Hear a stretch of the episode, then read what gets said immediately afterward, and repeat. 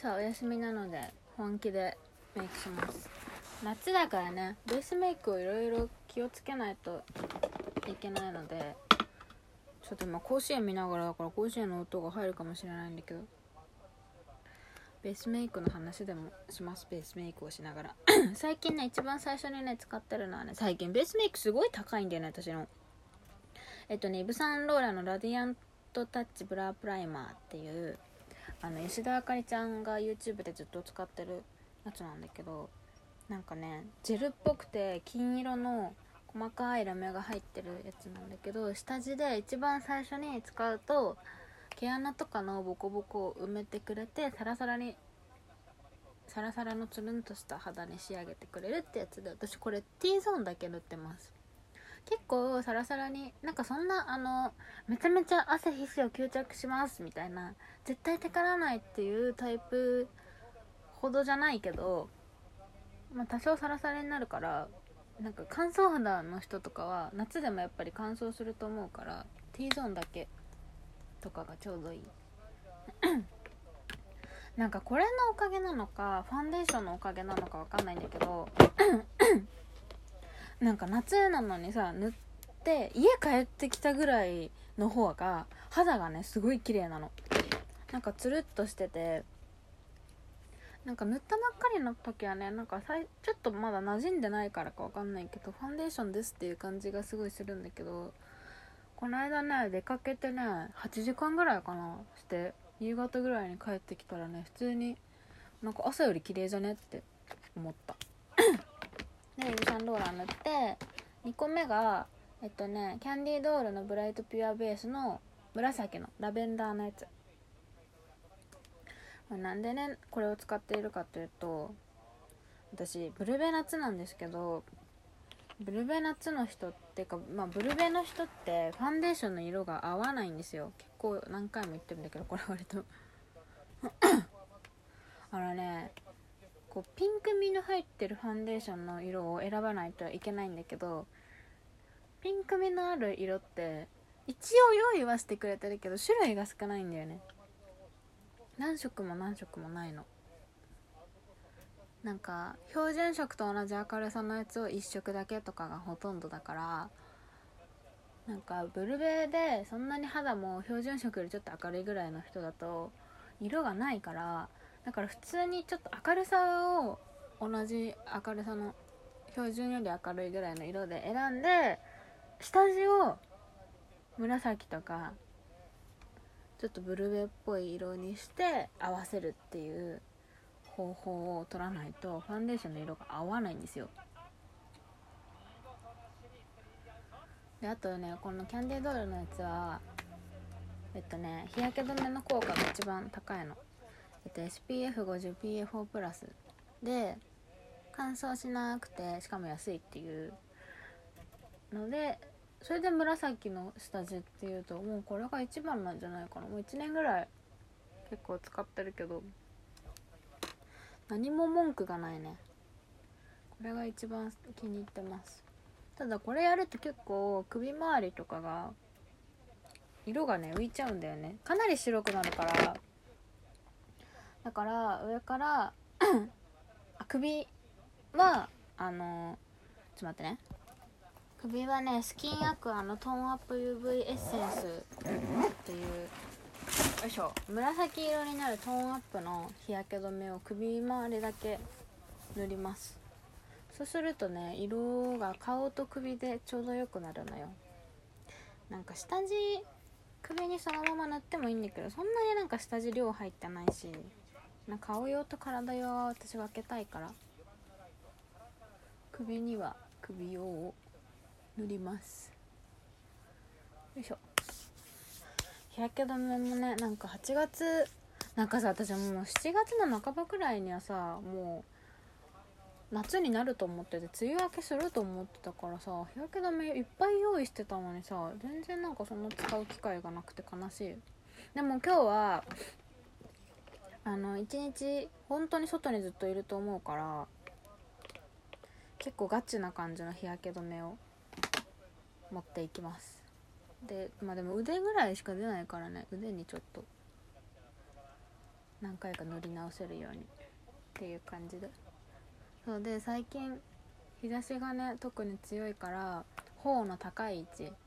頬骨があるところとか、あと鼻のあたりとかかなはちょっと下地をね重ね塗りしてる。キャンディドールの下地を一回塗って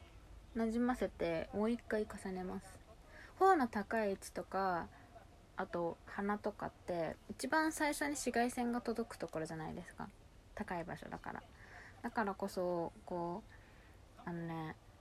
シミになりやすかったり、紫外線の影響を真っ先に受けるところだから、普通に日焼け止めでもねそういう高いところは日焼け止め重ね塗りとかをした方が私はおすすめですこの暑い時期特にね。T ゾーンっていうか、なんか額はそんなにいつもファンデーションじゃない前髪がちゃんと隠しちゃうからあんまり見えないのよね。なんかあんま額は適当です。でそんな感じでやったら、エクセルのコンシーラー、名前がわからん、サナエクセルサイレントカバーコンシーラーっていうパレットタイプのコンシーラーでクマとかを隠します。なんか私コンシーラーってねすごいいろいろ使ったの。それこそ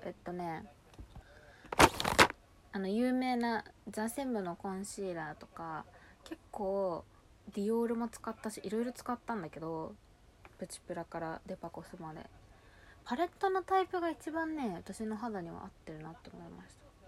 なんかチップのタイプのコンシーラーって結構私乾燥がひどいから目元とか割れちゃうんだよね。だから結構みっともない感じになっちゃうんだけど、こういう練りのタイプの